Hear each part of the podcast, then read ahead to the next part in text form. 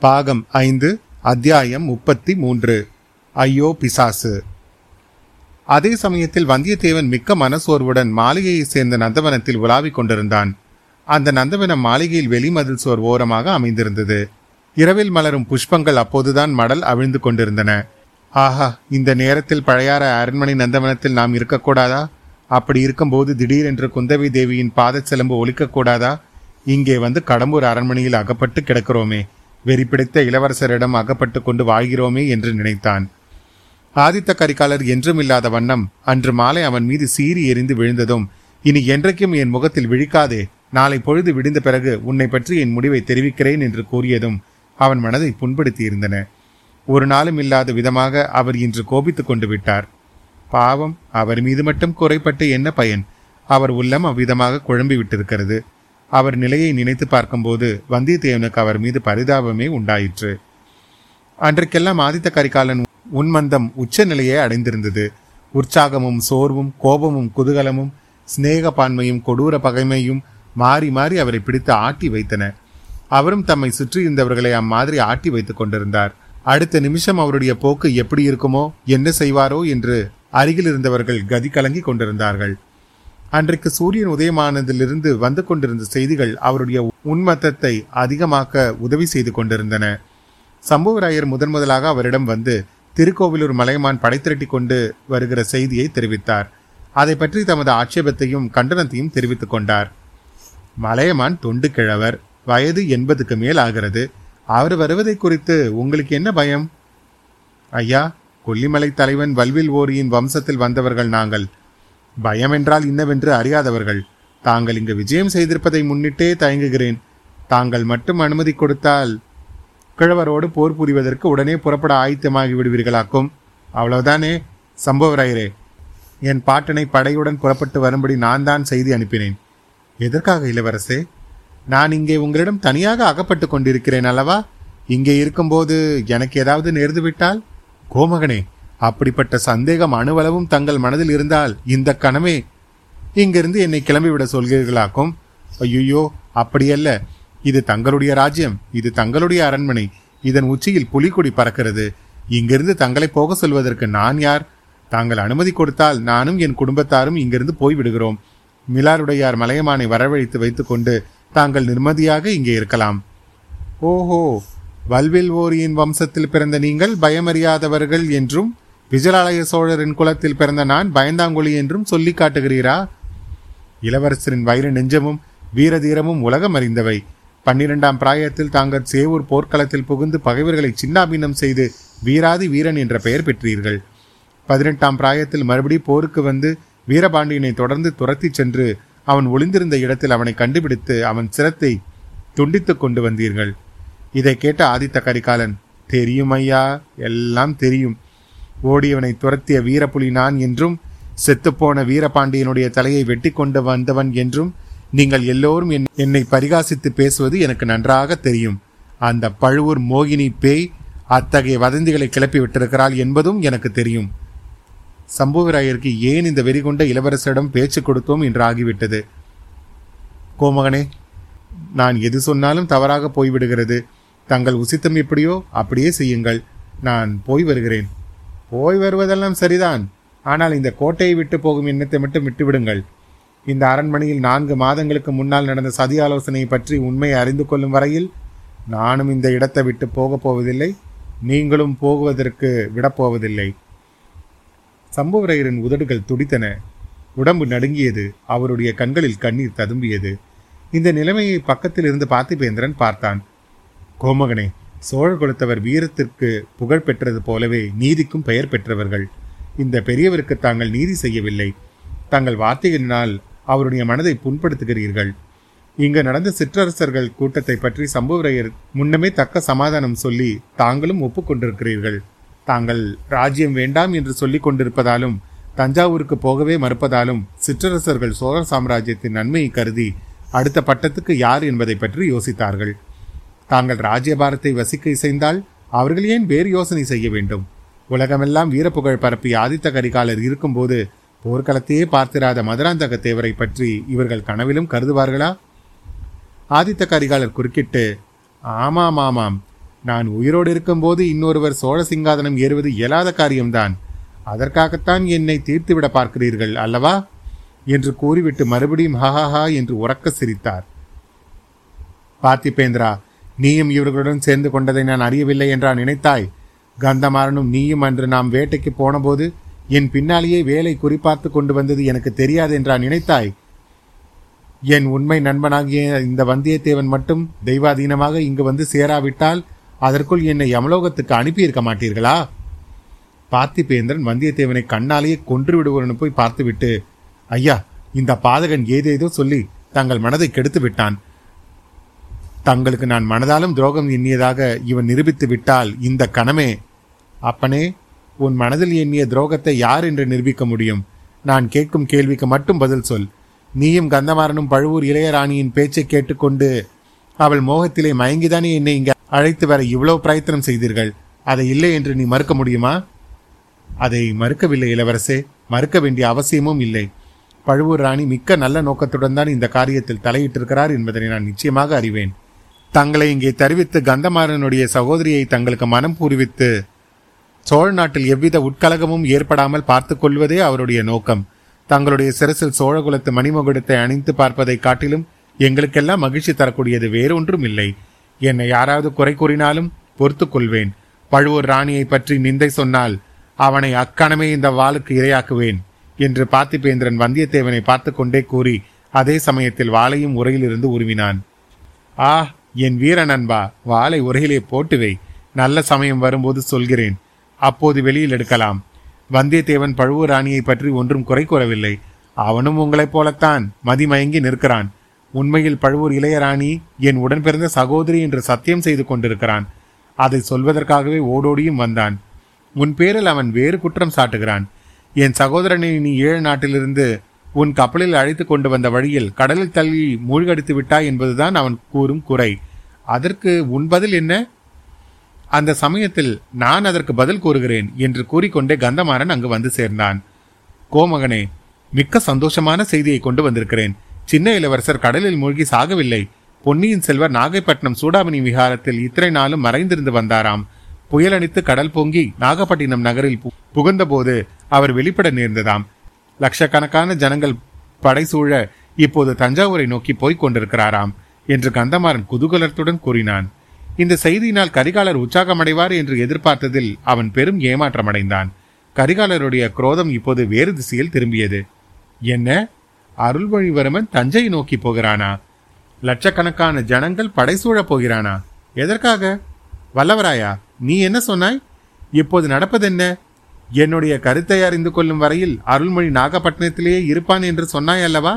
இப்போது அவன் ஏன் திடீரென்று தஞ்சாவூரை நோக்கி பயணப்படுகிறான்? வந்தியத்தேவன் குறுக்கிட்டு பேசினான். ஐயா இளைய பிராட்டி அவ்வாறுதான் உறுதியாக கூறினார். அதற்கு பின்னர் என்ன காரணம் நேர்ந்ததோ தெரியவில்லை. நான் வேண்டுமானால் போய் ம் நீயும் போய்விடுகிறேன் என்கிறாயா? நல்லது நல்லது. எல்லோரும் என் விரோதிகள் ஆகிவிட்டீர்கள் உங்கள் சூழ்ச்சியெல்லாம் எனக்கு தெரிகிறது. அருள்மொழி ஏன் தஞ்சாவூரை நோக்கி போகிறான் என்று எனக்கு தெரியும். அது அந்த கொடும்பால் ஒரு பெரிய வேளாணனின் சூழ்ச்சி. அவனுடைய தம்பி மகளை என் சகோதரன் கழுத்தில் கட்டி அவர்களை சோழ சிங்காதனத்தில் ஏற்றி வைக்க வேண்டும் என்பது அக்கிழவனுடைய விருப்பம். கொடும்பால் ஒரு வேலனும் தென்திசை படையுடன் தஞ்சையை நோக்கி வருவதாக கேள்விப்பட்டேன். என் சகோதரி இளைய பிராட்டியும் இந்த சூழ்ச்சியில் ஈடுபட்டிருக்கிறாள் போல இருக்கிறது ம் நீ கூடதான். வந்தியத்தேவன் இளவரசே மன்னியுங்கள். பொன்னியின் செல்வருக்காவது இளைய பிராட்டிக்காவது அத்தகைய எண்ணம் சிறிதும் கிடையாது. அது சத்தியம். நான் வேண்டுமானால் போய் உண்மையை அறிந்து கொண்டு வருகிறேன். ஆமாம் நீயும் போய் அவர்களுடைய சூழ்ச்சியில் கலந்து கொள்கிறேன் என்கிறாய். கந்தமாரா இவனை உடனே பிடித்து இந்த அரண்மனையில் சுரங்க சிறை ஏதாவது இருந்தால் அதில் அடைத்துவிடு என்றதும் கந்தமாறன் குதூகூலத்துடன் வந்தியத்தேவனை அணுகினான். உடனே கரிகாலர் தமது கட்டளையை மாற்றிக்கொண்டு வேண்டாம் வேண்டாம். சோழர் குலத்தவர்கள் நீதி தவறாதவர்கள். குற்றம் நிச்சயமாகிற வரையில் தண்டிக்க மாட்டார்கள். வல்லவராயா இனிமேல் இன்று முழுவதும் என் முகத்தில் விழிக்காதே. அதுதான் உனக்கு என்னுடைய தண்டனை. உன்னை தஞ்சைக்கு அனுப்புகிறேனா சிறைக்கு அனு அனுப்புகிறேனா என்பதை பற்றி நாளைக்கு சொல்கிறேன். இங்கே நிற்காதே. இனி ஒரு கணமும் இங்கே நில்லாதே. போய்விடு என்றார். கரிகாலனுடைய முகத்தை அப்போது வந்தியத்தேவன் பார்த்தான். அவருடைய கடைக்கண் சமங்கை இதெல்லாம் ஒரு விளையாட்டு என்று குறிப்பிடுவது போல் தோன்றியது. ஆயினும் உன்மத்தம் கொண்டிருந்த இளவரசர் பக்கத்தில் இல்லாமல் இருப்பதே நல்லது என்று ஒரு நொடியில் தீர்மானித்துக் கொண்டு வந்தியத்தேவன் ஐயா தங்கள் சித்தம் என் பாக்கியம் என்று சொல்லிவிட்டு வெளியேறிவிட்டான். பின்னர் அன்று பிற்பகலில் இளவரசரின் கட்டளையின் பேரில் சம்புவரையரும் பார்த்திபேந்திரனும் திருக்கோவிலூர் கிழவரை எதிர்கொண்டு அழைத்து வருவதற்காக போனார்கள் என்று வல்லவரையன் வந்தியத்தேவன் தெரிந்து கொண்டான். இளவரசரும் கந்தமாறனும் நெடுநேரம் அந்தரங்கமாக வார்த்தையாடி கொண்டிருந்ததையும் அறிந்தான். இந்த சம்பவங்கள் எல்லாம் வந்தியத்தேவனுக்கு மிக்க மனசோர்வை உண்டாக்கியிருந்தன. மறுநாள் காலையில் இளவரசர் தன்னை தஞ்சைக்கு அனுப்ப போகிறாரா? அல்லது வழியில் பழையாறைக்கு போகும்படி செய்வாரா? சொன்னால் எவ்வளவு நன்றாயிருக்கும். இந்த கடம்பூர் மாளிகை வாழ்க்கை அவனுக்கு பிடிக்கவே இல்லை. இங்கே யாரும் உற்சாகமாகவும் இருப்பதில்லை. இங்கே உள்ளவர்கள் எல்லோரும் எப்போதும் எதையோ பறிக்கொடுத்தவர்களைப் போல் இருக்கிறார்கள். அஸ்தமித்து விட்டால் இந்த மாளிகை மனிதர்கள் வாழும் மாளிகையாகவே தோன்றவில்லை. பேய் பிசாசுகள் குடிக்கொண்டிருக்கும் பாழடைந்த மாளிகையாக தோன்றுகிறது. இங்கிருந்து எப்போதுதான் நாம் கிளம்பப் போகிறோம். இப்படி வந்தியத்தேவன் எண்ணமிட்டபோது ஒரு பெண்ணின் குரல் ஐயோ பிசாசு! என்று அலறியது அவன் காதில் விழுந்தது. அத்தியாயம் முப்பத்தி மூன்று நிறைவுற்றது. அத்தியாயம் முப்பத்தி நான்கு போய்விடுங்கள். ஐயோ பிசாசு! என்ற பீதி நிறைந்த குரல் வந்த திசையை நோக்கி வந்தியத்தேவன் விரைந்து ஓடினான். ஓடும்போதே அவன் உள்ளத்தில் இது மணிமேகலையின் குரல் அல்லவா? இவள் எதற்காக இந்நேரத்தில் இங்கு வந்தாள்? எதை பார்த்துவிட்டு இப்படி அலறினாள்? பிசாசு என்பது ஒன்று இருக்க முடியாது. பின் என்னவா இருக்கும் குரலில் உண்மையான பயம் தோணித்ததே. அவளை இப்போது நாம் அணுகி செல்வதிலிருந்து ஏதாவது தொல்லை ஏற்படுமா? அவளுடைய தமையனோ நம்மை கடித்து தின்றவிட வேண்டும் என்று காத்து கொண்டிருக்கிறான். ஆதித்த கரிகாலர் வெறி கொண்டு இருக்கிறார். பழுவூர் ராணி மனதில் என்ன வஞ்சம் வைத்திருக்கிறாளோ ஒன்றும் புரியவில்லை. இப்படிப்பட்ட எண்ணங்கள் துரிதமாக தோன்றி மறைந்தன. இப்படி உள்ளத்தில் கலக்கம் இருந்தபடியால் அவன் கவனக்குறைவு அடைந்திருந்தான். பிறகு குரல் வந்த திசையை நோக்கி அவன் சென்றபோது அங்கு ஒரு அள்ளிக்குளம் இருந்தது. அள்ளிக்குளத்தின் கரையில் இருந்த பளிங்கு கல் மேடையில் மணிமேகலை உட்கார்ந்திருந்தாள். மேகங்கள் சூழ்ந்திருந்த வானத்தில் ஆங்காங்கே சில நட்சத்திரங்கள் சுடர்விட்டு ஒளிந்தது போல் அள்ளிக்குளத்திலும் அடர்த்தியாக படர்ந்திருந்த இலைகளுக்கு மத்தியில் மலர்கள் தலை தூக்கி நின்றன. சுற்றிலும் சூழ்ந்திருந்த இருளில் இரவில் பூக்கும் அம்மலர்களின் வெண்மை நிறம் நன்கு எடுத்து காட்டப்பட்டது. அள்ளிக்குளத்துக்கு அப்பால் முல்லை புதர்களில் பாதி மலர்ந்த பூக்களும் மொட்டுக்களும் நீல நிற விதானத்தில் முத்துக்களை பதித்தது போன்று காட்சி தந்தன. இதை பார்த்து கொண்டிருந்த மணிமேகலை தனக்கு பின்னால் காலடி சத்தம் கேட்டு திடுக்கிட்டு திரும்பி பார்த்தாள். மிக சமீபத்தில் வந்திருந்த உருவத்தை கண்டு அவசரமாக எழுந்தபோது கால் தடுமாறி பின்னால் இருந்து குளத்தில் விழப்போனாள் ராஜகுமாரி நான் தான் என்று கூறிக்கொண்டே வந்தியத்தேவன் மணிமேகலையை தாங்கி பிடித்து கொண்டான். மணிமேகலையின் உடல் சிலிர்த்தது. இயற்கையாக ஏற்பட்ட கூச்சத்தினால் அவளுடைய கரங்களை பற்றி அப்பால் தள்ளிவிட்டு தன்னை விடுவித்துக் கொள்ள பார்த்தாள். ஆனால் அதற்கு வேண்டிய பலம் அப்போது அவளுடைய கரங்களில் இல்லை. அந்த முயற்சியில் மறுபடியும் பின்னாலே தான் சாயும்படி நேர்ந்தது. வந்தியத்தேவன் இன்னும் கெட்டியாக அவளை பிடித்து தாங்கி முன்பக்கமாக கொண்டு வந்தான். மணிமேகலை ஒரு பெருமுயற்சி செய்து தன்னை சுதாகரித்துக் கொண்டு விடுங்கள் என்னை தொடாதீர்கள் என்று கோப குரலில் கூறினாள். எதை கண்டு பயந்தீர்கள் இளவரசி? ஏன் அப்படி கூச்சலிட்டீர்கள்? அந்த மதில் சுவரை பார்த்தேன். அதன் மேல் ஏதோ தெரிந்தது. தலையில் சடையும் முகத்தில் தாடியும் மீசையுமாக ஒரு உருவம் தெரிந்தது. அதன் கழுத்தில் சொல்ல பயமாய் இருக்கிறது. மண்டை ஓடு மாலை ஒன்று அணிந்திருந்தது. நான் கூச்சலிட்டதும் அது மறைந்து விட்டது. ஓ இளவரசி அது தங்களுடைய மனப்பிராந்தியாகத்தான் இருக்கும். பேயும் இல்லை பிசாசும் இல்லை. இவ்வளவு உயரமான மதில் சுவரின் மேல் யாரும் வந்து உட்கார்ந்திருக்கவும் முடியாது. வந்தியத்தேவனுடைய மனத்தில் பற்பர எண்ணங்கள் தோன்றின. சுவரின் மேலிருந்து எட்டி பார்த்த பிசாசு யாராயிருக்கும் என்று யோசித்தான். ஆழ்வார்க்கடியான் காலாமுகனுடைய வேடம் தரித்து வந்து தன்னை காப்பாற்றியது அவனுக்கு நினைவுக்கு வந்தது. ஒருவேளை அந்த வீர வைஷ்ணவனாக இருக்குமோ? தஞ்சாவூரிலிருந்து தனக்கு ஏதேனும் முக்கியமான செய்தியுடன் வந்திருக்கிறானோ? இங்குள்ளவர்களுக்கு அடையாளம் தெரியாமல் இருக்க அப்படி வேஷம் தெரித்து வந்தானோ? இப்படி அவன் எண்ணிக்கொண்டிருக்கும் போதே வந்தியத்தேவனை அவளை விட்டுவிட்டு ராஜகுமாரி மன்னிக்க வேண்டும். மணிமேகலை இன்னமும் படபடப்பு நீங்காத தழுதழுத்த குரலில் தங்களை நான் எதற்காக மன்னிக்க வேண்டும்? இல்லை திடீரென்று வந்து தங்களை திடுக்கிட செய்ததற்காகத்தான். வந்ததுதான் வந்தீர்கள். எதற்காக என்னை தொட்டு பிடித்துக் கொள்ள வேண்டும்? தாங்கள் குளத்தில் விழாமல் பிடித்துக்கொண்டேன் இளவரசி. ம் அழகாய் இருக்கிறது. அன்று ஏரியில் விழுந்து நான் முழுகி தத்தளித்த போது இவ்வளவு பரிவு காட்டவில்லையே. இந்த முழங்கால் அளவு தண்ணீர் உள்ள குளத்தில் நான் விழாமல் காப்பாற்றுவதற்கு வந்துவிட்டீர்கள். அது என் குற்றம்தான். நீங்கள் ஒரு குற்றமும் செய்யவில்லை. எல்லாம் என்னுடைய குற்றம்தான். அது எப்படி? தாங்கள் குற்றம் எதுவும் செய்யவில்லையே இளவரசி. என் பேரில் ஏதோ கோபத்தினால் இவ்விதமாக சொல்லுகிறீர்கள். முன்னொரு நாள் தாங்கள் வேட்டை மண்டபத்திலிருந்து திடீரென்று நான் இருந்த அறைக்குள் புகுந்தீர்கள். அன்றைக்கும் என்னை திடுக்கிட வைத்தீர்கள். அப்போதே நான் கூக்குரலிட்டு தங்களை என் தந்தையிடம் பிடித்து கொடுத்திருக்க வேண்டும். அன்றைக்கு என்னை பெரும் அபாயத்திலிருந்து காப்பாற்றினீர்கள். அதை நான் என்றைக்கும் மறக்கவே மாட்டேன். அதற்கு பதில் தாங்கள் நன்றி செலுத்திய விதத்தை நானும் மறக்க மாட்டேன். நன்று கெட்டவர்களிலே தங்களைப் போல் நான் பார்த்ததே இல்லை. இளவரசி இது பெரிய அபாண்டம். எந்த விதத்தில் நான் நன்று கெட்டவன் சொல்லுங்கள் பார்ப்போம். தங்களை யாரோ கொலைகாரர்கள் துரத்தி வருவதாக பொய் சொன்னீர்கள். நான் வேட்டை மண்டபத்துக்கு போய் பார்த்துவிட்டு வருவதற்குள் என்னிடம் சொல்லிக் கொள்ளாமல் திருடனைப் போல் ஓடிவிட்டீர்கள். திருடனைப் போல் ஓடிவிட்டேன் என்றா சொன்னீர்கள்? திருடனைப் போல் அல்ல திருடனேதான். இளவரசி அன்று நான் எவ்வளவு இக்கட்டான நிலைமையில் இருந்தேன் என்பது தங்களுக்கு தெரியாது. தெரியாதவர்களுக்கு தாங்கள் தெரியப்படுத்தியிருக்கலாமே. யார் வேண்டாம் என்று தடுத்தார்கள்? தங்கள் தோழி சந்திரமதிதான். தாங்கள் வேட்டை மண்டபத்துக்குள் சென்றதும் சந்திரமதி இன்னொரு வாசல் வழியாக வந்துவிட்டாள். அவள் கண்களில் படாமல் இருப்பதற்காக யாழ் களஞ்சியத்தில் மறைந்து கொண்டேன். பிறகு அங்கிருந்து மாயமாய் மறைந்து போய்விட்டீர்கள். இல்லை இல்லை. மச்சுப்படி ஏறி மாடங்கள் எல்லாம் தாண்டி மதில் சுவர் மேலும் ஏறி குதித்துதான் போனேன். இளவரசி அன்று என்னை யாராவது கண்டுபிடித்திருந்தால் நான் ஏற்றுக்கொண்டிருந்த காரியம் கெட்டு போயிருக்கும். தங்களுக்கும் வசை சொல் ஏற்பட்டிருக்கும். இந்த பேதை பெண்ணை பற்றி தங்களுக்கு ஏன் இவ்வளவு கவலை? உண்மையான கவலைதான். ஓ அப்படியானால் இங்கே தாங்கள் திரும்பி வந்து எத்தனை நாட்கள் ஆகிறது?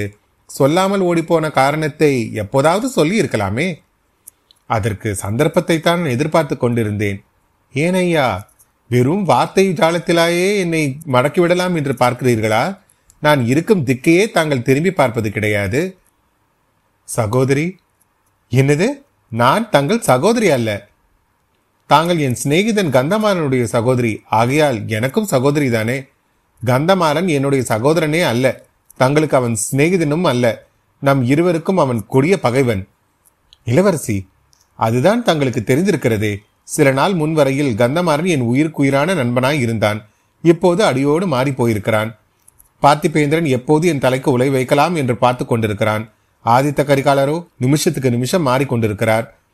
இந்த நிமிஷம் அன்பாக பேசுகிறார். அடுத்த நிமிஷம் எரிந்து விழுகிறார். எப்போது என்ன ஆபத்து வருமோ என்று எதிர்பார்த்து காலம் கழித்துக் கொண்டிருக்கிறேன். இந்த நிலைமையில் என்னுடைய நன்றியை செலுத்துவதற்காக தங்களை நான் தேடி வந்தால் ஐயா தங்களை காப்பாற்றிக் கொள்வதில் தாங்கள் இவ்வளவு ஊக்கமாய் இருப்பது பற்றி நான் மிக்க மகிழ்ச்சி அடைகிறேன்.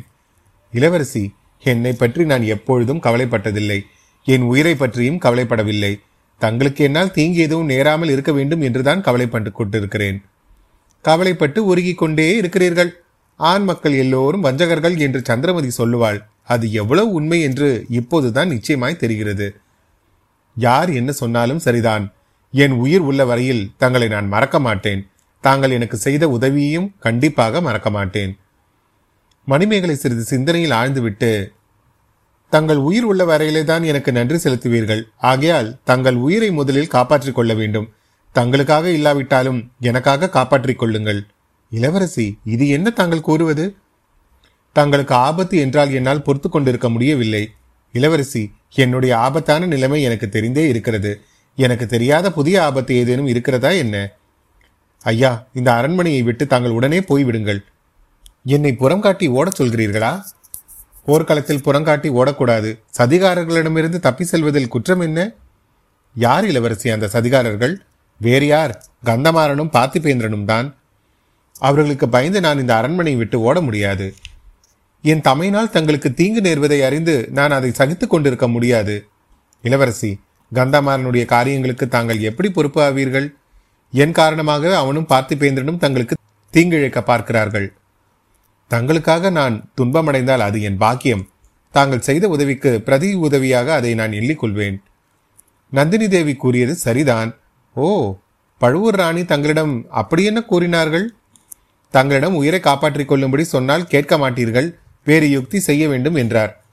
ஐயா தயவு செய்து தாங்கள் என்னுடன் வாருங்கள். பழுவூர் ராணி தங்களை ஏதோ ஒரு அவசர காரியமாக பார்க்க வேண்டுமாம். அந்த அவசரமான காரியம் என்ன என்பது தங்களுக்கு தெரியும் அல்லவா? தெரியும். பழுவேட்டரையர் கொள்ளிடத்தை தாண்டும் போது படகு கவிழ்ந்து போய்விட்டதாக ஒரு செய்தி வந்திருக்கிறது.